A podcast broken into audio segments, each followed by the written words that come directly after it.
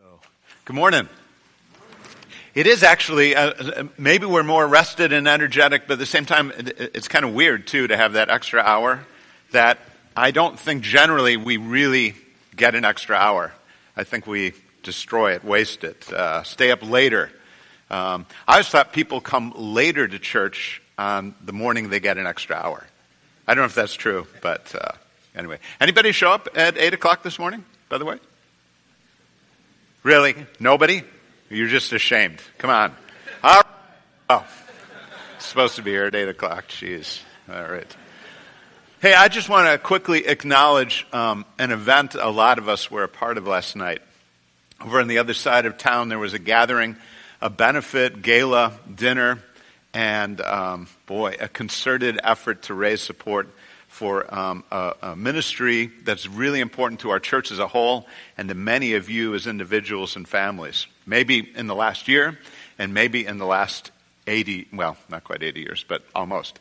Um, but that's Portage Lake Covenant Bible Camp up in Onekama. And it was a wonderful evening and, um, boy, seeing a, a lot of friends and meeting some new friends and hearing about what's going on at Portage Lake and hearing about some future plans and uh, it was just a great time.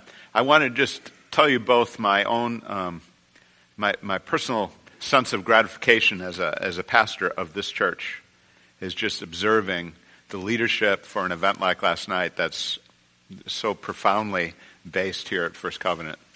And then uh, the director of the camp, Dave Nesper, got up and he shared about um, just some people looking back. You know, a couple of days ago in the Christian year was All Souls Day and a time when we acknowledge people who've gone to be with the Lord in the previous year and even remember further back in history. But Dave just started naming the names of people who've, who've uh, passed on recently, have been significant in the life of camp. And what was weird was, uh, uh, if I recall right, of the six names he mentioned in particular, uh, with the exception of one person, everybody was from First Covenant. And it's just a sign of the, the profound partnership and sense of, uh, of life shared together. So, uh, for those of you who've been involved in camp, it's just a great thing we share. But I, I just, you're newer here to First Covenant, you will hear mention of this place. And I encourage you to be open to the possibility that you or your family may find ways in the next year to be connected and uh, experience what God's doing in the lives of others, but maybe in your life in that place as well. A couple weeks ago, we began a brand new series in the book of Acts in the New Testament. It's a book that's written by a guy who wrote another book. It's the story of Jesus, the Gospel of Luke. But Luke wrote this second volume, and it's a two volume series. They go together, they belong together. Uh, sometimes books by the same author are just freestanding. And in a sense, Luke and Acts can stand on their own. You can read them on their own. In our Bibles, they're separated. But they weren't separated really initially. It was volume one and volume two. Volume one about all that Jesus began to teach and to do when he was on earth. Volume two about all really that Jesus continued to teach and to do in the days that followed his ascension to be with the Father. Things were new. Um, there had been this brand new movement that was birthed in Jesus' time on earth as he met people and he blessed people and he taught people and he called people to follow him. And a, a small, relatively small group of people, but a growing group of people listened carefully and they followed him. And following his death, his crucifixion, his execution, and rumor had it, his resurrection, there were still gatherings of people. Sometimes they were afraid because they were unsure. After all, their leader had just been arrested and interrogated and tortured and executed. But so sometimes they were kind of hiding out, but they gathered together in various size groups. They encountered Jesus over a period of 40 days, and following that, there were 120 core people in Jerusalem meeting together day by day, praying in anticipation for what Jesus had promised would be coming. And that was something they didn't really fully understand yet. But they began to understand a lot in the day of Pentecost when God's Spirit came on each of them and all of them in a, in a way that they'd never experienced before. And the closest analogy in a sense that we can give it is this, that, that God's presence in Jesus had been really amazing. That God had become a human being and where Jesus went, God was present and people were experiencing that when they were with him. But when Jesus ascended and the Spirit came, the Spirit came on each individual Christian as well as the Christian community. That brand new Christian community that exploded in size that first day. But that presence of God was no longer simply tied to his presence in Jesus in one geographical location. But suddenly God's presence was powerful and personal in many locations, as many locations as there were followers of Jesus who were around. We only find out just a little bit about the story in Acts, because how could he tell everything? There would be so much to tell. But this morning we're going to uh, step into Acts chapter 3. And beginning with Acts 3 and 4, we're going to encounter the first time, it's no surprise really, but the first time that opposition starts coming up in a powerful scary way against those early followers of Jesus. We're not going to really see that this morning, but today's story is just the beginning. Next, uh, no, two weeks from today, we'll experience more about what the Christians experienced when other people were trying to snuff it out. Just like Jesus had been, uh, they'd sought to snuff Jesus out, so they sought to snuff out this, this new movement. This morning, we're looking at Acts 3. I want to just read the first 10 verses right now. I'm going to invite you to stand in a way of honoring God's word as we listen. And uh, we're just going to be up on the screen. But just the first 10, uh, 10 verses at this moment. One day, Peter and John were going up to the temple at the time of prayer at 3 in the afternoon. Now, a man who was lame from birth was being carried to the temple gate called Beautiful, where he was put every day to beg from those going into the temple courts. And when he saw Peter and John about to enter, he asked them for money. Peter looked straight at him, as did John. And then Peter said, Look at us. So the man gave them his attention, expecting to get something from them. And then Peter said, Silver or gold I do not have, but what I have I give you. In the name of Jesus Christ of Nazareth, walk. And taking him by the right hand, he helped him up, and instantly the man's feet and ankles became strong. He jumped to his feet and began to walk. And then he went with them into the temple courts, walking and jumping and praising God. And when all the people saw him walking and praising God, they recognized him as the same man who used to sit begging at the temple gate called Beautiful. And they were filled with wonder and amazement at what had happened to him. This is the word of the Lord. Amen. You may be seated. A couple of days ago, was it four days ago, was October 31st, otherwise known as Halloween. Maybe I should say it was Halloween, otherwise known as October 31st. Um, I don't know what your memory shares with you, but my recollection is that October 31st is frequently an ugly day weather-wise. It's very, it's, it's usually gray. It's frequently cold it's often really wet. Um, we've all been there and, and done that and experienced that. But this year, it was cool, but it was, I thought it was a beautiful day. It was a beautiful evening. And it was a busy evening. Uh, some of you live in communities or neighborhoods where the truth is there are uh, very few and maybe no little children who live nearby you. So year after year, you used to buy candy and prepare for the evening, but now you save money every year by not investing in candy because it's, it's, it's a quiet night. It might seem strange to you, but believe me, there's a blessing in a quiet night on, on, on Halloween. But some others of you have young children of your own, or you live that's filled with families with young children. And so your evening is busy. It's especially busy if you have your own young kids because you have to deal with the front door and the crush of, of young humanity that's coming to your door all evening long. But your kids are of an age when you don't just send them out on their own to trick or treat. You have to be with them and near them. They need a little adult vision and adult supervision going on. So you got to divide things up and maybe get some extra help to deal with the situation. That was not Susan and my situation the other night. Our kids are of such an age that they either are not trick or treating or they don't need adult supervision. And by the way, they, they don't want adult presence. so we didn't need to worry about any of that. All we needed to do was worry about the front door. And the front door was active. Year by year, we keep track. I, I count how many kids are there as I'm handing out ca- um, candy, and I walk in and I tally the results uh, and circle when we get to 10 and 20 and 30. And last year we had 321 kids. And so we buy candy based on whatever the number was from last year. But this year it just didn't stop, and there were 370. We barely had enough. We just had a few items left. But you know, you know the, the way it works.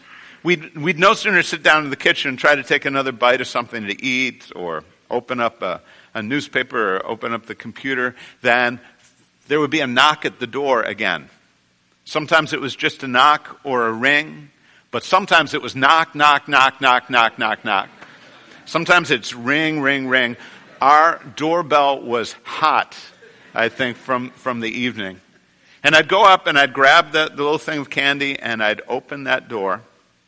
And very rarely, but sometimes those kids would look me in the face and look me in the eye. But normally their attention what was, was what was in my hands. And usually they set it up front, but at least uh, uh, on a couple occasions it was after they actually took candy that they said trick or treat, uh, which I didn't really understand. But, uh, but normally the attention was on what was being given. It wasn't real eye contact, and it wasn't about building any relationship. Okay? no profound connection. Um, trick or treat, trick or treat, knock, knock, knock, knock, knock. They were all looking for one thing. But what would have happened if we had run out of candy and I would have had to go up and open up that door with an empty container and lean down and say, ah, Hershey's treats and, and, and Reese's peanut butter cups, I have not. but I'd like to talk to you about Jesus. I'm not sure that would have gone anywhere. I want you to think about the situation at a doorway that Peter and John experienced shortly after the coming of the Holy Spirit into their lives and into the lives of those early Jesus followers. It was a day, it was in the middle of the afternoon. These were Jewish followers of Jesus. At this time, to the best of our knowledge, there were only Jewish followers of Jesus. There were no Gentile followers of Jesus. Only Jewish followers of Jesus. And they were still of the practice, and, and in fact, I think this was what was going on in their minds, that they were still simply Jewish people. They were Israel.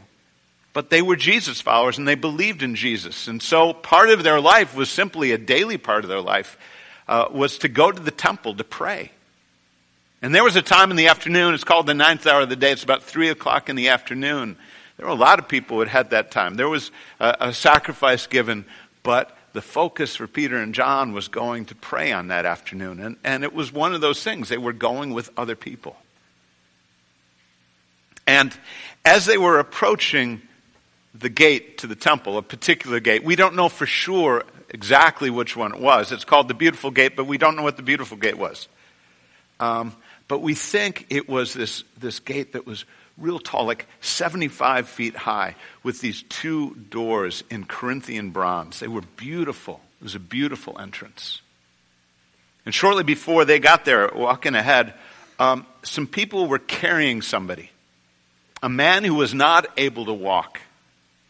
I've seen pictures. Um, I, have I've assisted people. I've been assisted when when you get hurt and you're and maybe you broke a leg or broke a foot or something, and, and you need some assistance moving along. But that wasn't the case with this guy. He hadn't just had an injury. And he wasn't able to use his legs at all. He literally had to be carried and placed down on the ground there. And there was a reason. He needed the, he needed something to do. He needed some money. There was no way for him to work. There was no way for him to make a living. And so frequently, maybe even day by day, he was carried there. and laid there at different times of day, but at the time when there would be a lot of people coming. And it was a likely location and likely timing because in the Jewish faith, like the Christian faith, when you see someone in need, it is part of our faith to pay special attention to people who are suffering or hurting or who are what we might in our day call have nots. It's just part of our faith. And so it, it, so it was in the Jewish faith, and it was likely that people going in to be with God's people, to worship God, to pray to God, to be a part of a sacrifice to God, would also honor God by giving what they used to say was almsgiving. That was a particularly meritorious work in the Jewish faith. I want to read these opening words again. Just catch the scene. One day, Peter and John were going up to the temple at the time of prayer at three in the afternoon, and now a man who was lame from birth, he had never walked in his life. He'd never stood on his own feet. He had never moved along. And in Acts chapter 4, a little bit later in the story, we find out that this man was over 40 years old.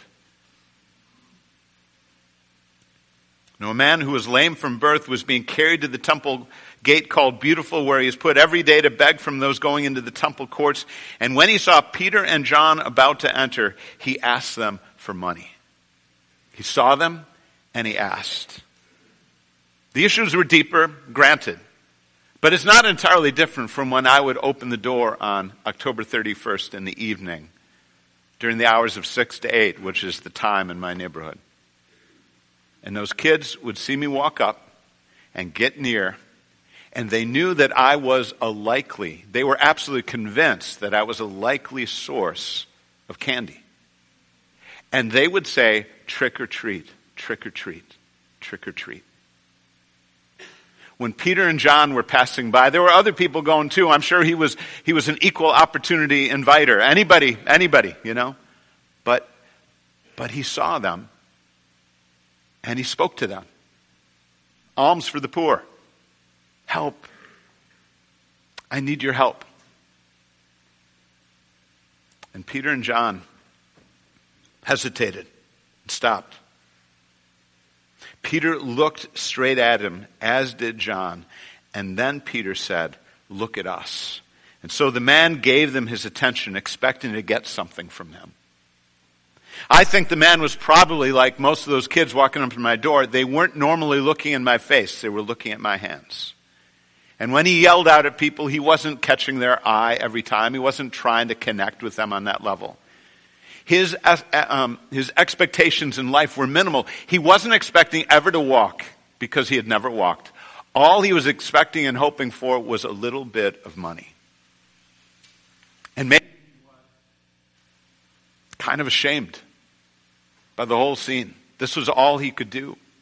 All he could do was ask for help. All he could do was. When you're in that situation and you're always asking for help from someone else, you don't usually look them in the eye. You look at their hands and see if they're going to give you anything. But Peter looked at him, looked at him, looked him in the eye, even when his eyes weren't looking him back. And Peter said, Look at us.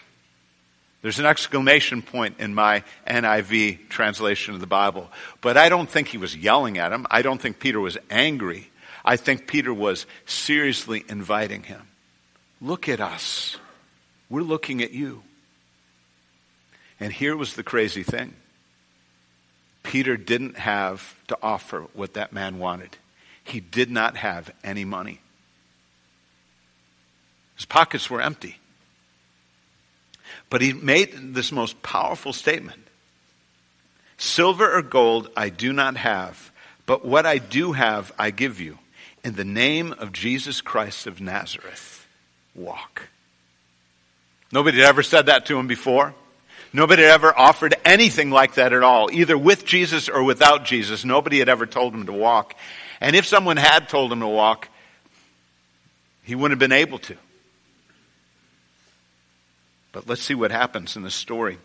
And taking him by the right hand, he helped him up, and instantly the man's feet and ankles became strong. Peter said to him, In the name of Jesus the Nazarene, stand up and walk. And the man heard that, and he didn't do anything because he didn't know how to do anything. He didn't know how to stand up. He didn't know how to walk. It had never happened before. Peter could kind of see that he was stuck. He didn't know how to respond. And so Peter reached out. As one guy put it a long time ago, the power was God's, but the hand was Peter's. God had already healed him. Peter reached out and he took his hand and he helped him to stand. And he stood. And then he started moving and walking. You know how healing takes place normally? This guy, possibly, if he was alive today, could possibly have some kind, we don't know the exact situation, but it's conceivable that he could have some kind of corrective surgery that would address at least substantially many of the things that limited it and made it impossible for him to walk. But if he had received that surgery, what would have happened next? He wouldn't have just stood up and walked on his own and started running around and jumping and singing. There would have been a long period of time of therapy, of learning how to do something, learning how to do something he'd never done before. Even if he'd done it once upon a time and had an injury and he'd had the corrective surgery, there would have been a period of time where he learned again how to walk. But this man knew none of those things. And so Peter reaches out, helps him up, and he starts moving. Do you understand? This is what we would call a miracle. It is what uh, called in the book of Acts again and again signs and wonders. It's something that happened through the powerful name. Notice the song we sang before this morning. The beautiful name of Jesus, the powerful name of Jesus. The beautiful name of Jesus, the powerful name of Jesus, the person of Jesus changes people's lives. And this is the most vivid example of how that happened in one man's life a long time ago. He jumped to his feet and he began to walk, and then he went in with them into the temple courts, walking and jumping and praising God. And when all the people saw him walking and praising God, they recognized him as the same man who used to sit begging at the temple gate called Beautiful. And they were filled with wonder and amazement at what had happened to him. One more thing about this guy who'd been incomplete as a human being, who'd, who'd suffered and struggled, who wasn't a whole person. He had never been able to go into the place of worship. He'd never been invited to, to life as a complete Israelite. He was always outside, outside the temple, outside of a powerful, complete relationship with God. And when Peter offered healing in the name of Jesus, not only was he enabled to walk, but he was made whole in a way that enabled him to enter to enter into a life he'd never had before. And what happened was people observed, they saw something happening. You know, even today, if you're just walking into church on Sunday morning and you see someone kind of running along and jumping up and down and smiling and laughing and singing, do you notice? And what do you do? You lean over to the person next to you and say, What's his problem? I mean, we would be troubled if someone came in too exuberant on Sunday morning, right? Like, what's wrong? well, they paid attention on this day as well. They saw what was going on in this man's life. They saw this. And they wondered at because they recognized him. They knew that he was the man 40 plus years old who'd never walked in his life, who was always being carried there to beg for money. And suddenly he was moving around. A sign and a wonder is something that makes you ask questions. It's something that grabs your attention. It's something that makes you surmise or question what's going on? How did this happen? What's this about? It's a wonder. It's a sign as well. Um, in near the end of, of this of this chapter, Peter speaks and he talks. He talks about Jesus and the reasons. And um, he says this in particular in verses 19 and 20, in the middle of his message. Repent then and turn to God so that your sins may be wiped out, that times of refreshing may come from the Lord, and that he may send the Messiah who's been appointed for you, even Jesus. Heaven must receive him until the time comes for God to restore everything. A sign is something that takes place under God's power and God's direction that is more than itself. It's not just that this man was able to walk. It's not that just that this man was, was healed. It is that his walking and his being healed was a sign of something else. It was a sign of the kingdom of God. And with it being a sign of the kingdom of God, it was a sign of the king of the kingdom of God, of Jesus, and of his power and of his goodness, and what happened through his name in the lives of other people. It was like a time of refreshing, a sign that was a time of refreshing for this man, but it was a sign of yet more to come. Of a world where someday there would be no bodies that were limited, and so, no souls that were shut down, no lives that were lonely and broken. A time of complete restoration when everything would be right. At its best, that's what God does in our lives. In miraculous ways, sometimes, and in not necessarily miraculous ways at other times, but in real ways of transformation and change. Where the reality and the power that's in the name of Jesus Christ, the reality and the power that's in the presence of God's Spirit, does something to us and does something in us that makes us different than we would otherwise have been. And that change and that transformation is a sign that Jesus is a name to be reckoned with and a person to meet. And that God has something more in plan, in store for the future. So powerful and so important. Real quickly, as people heard this, they came running around. And the words that followed, well, the man held on to Peter and John. All the people were astonished and came running to them in the place called Solomon's colonnade. And when Peter saw this, he said to them, fellow Israelites, why does this surprise you? Why do you stare at us as if by our own power or godliness we had made this man walk? The God of Abraham, Isaac, and Jacob, the God of our fathers, has glorified his servant Jesus. You handed him over to be killed. You disowned him before Pilate, though, you, though he decided to let him go. You disowned the Holy One and Righteous One and asked that a murderer be released to you. You killed the author of life, but God raised him from the dead. We are witnesses of this, and by faith in the name of Jesus, this man whom you see and know was made strong. It is Jesus' name and the faith that comes through him that has completely healed him as you can all see. I want you to think this morning, as we get ready to head into this, this new week, about just a couple of things. Number one is this challenge the challenge to know the name of Jesus. Name means more than just name, just to say the name Jesus. A name was, was like an identity. It was the, the, the, reality of a person, the character of a person, the story of a person, eh, the authority of a person.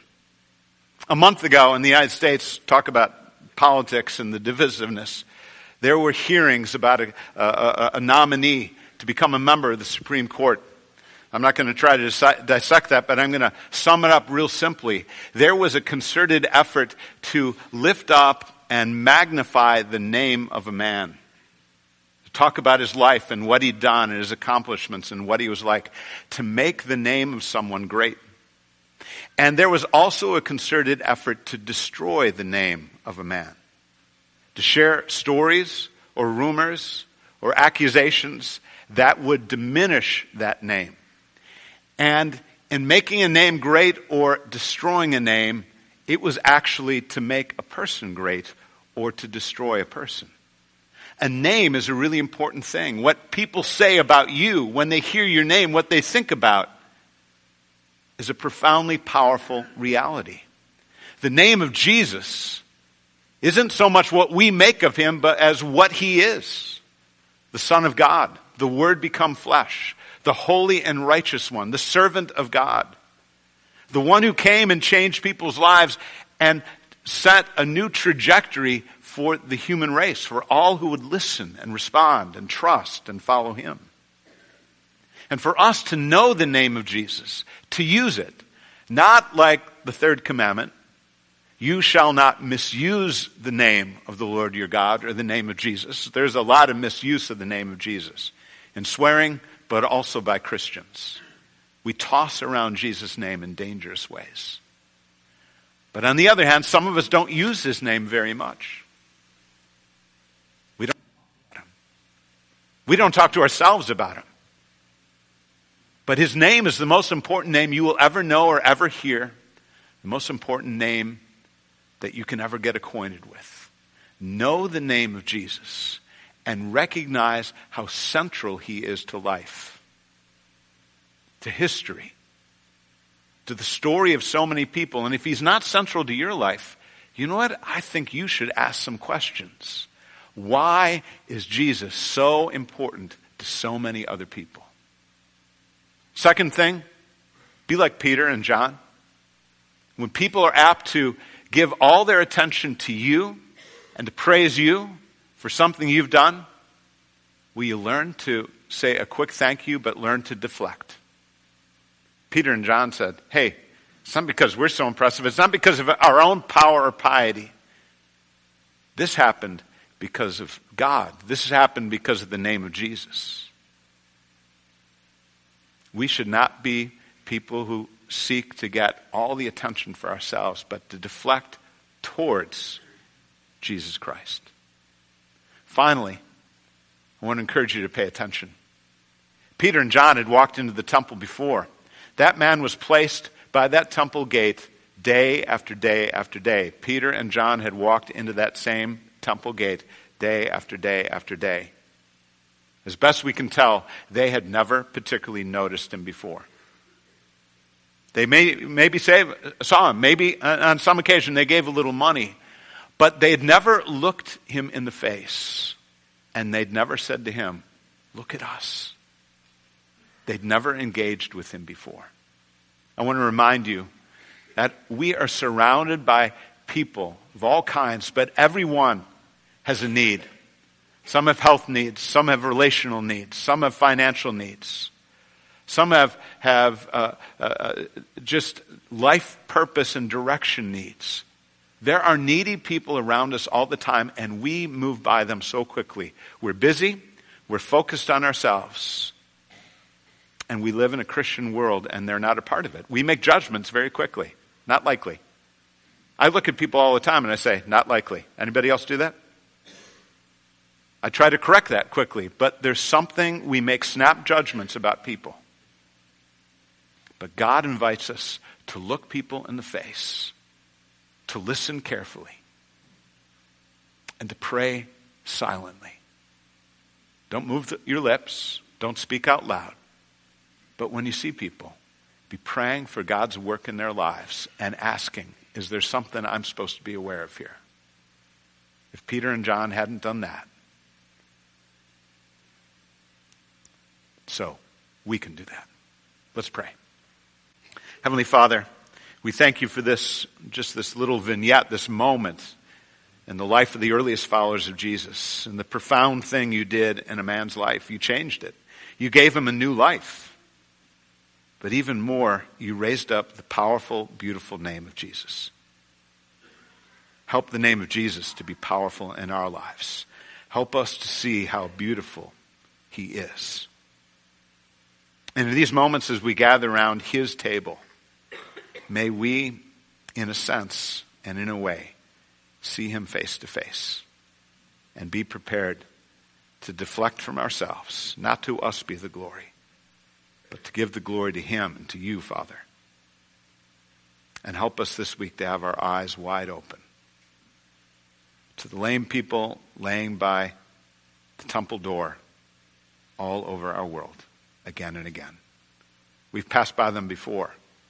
Maybe this week, Lord, you want us to see somebody and for them to see us and for us to talk. We pray in the name of Jesus.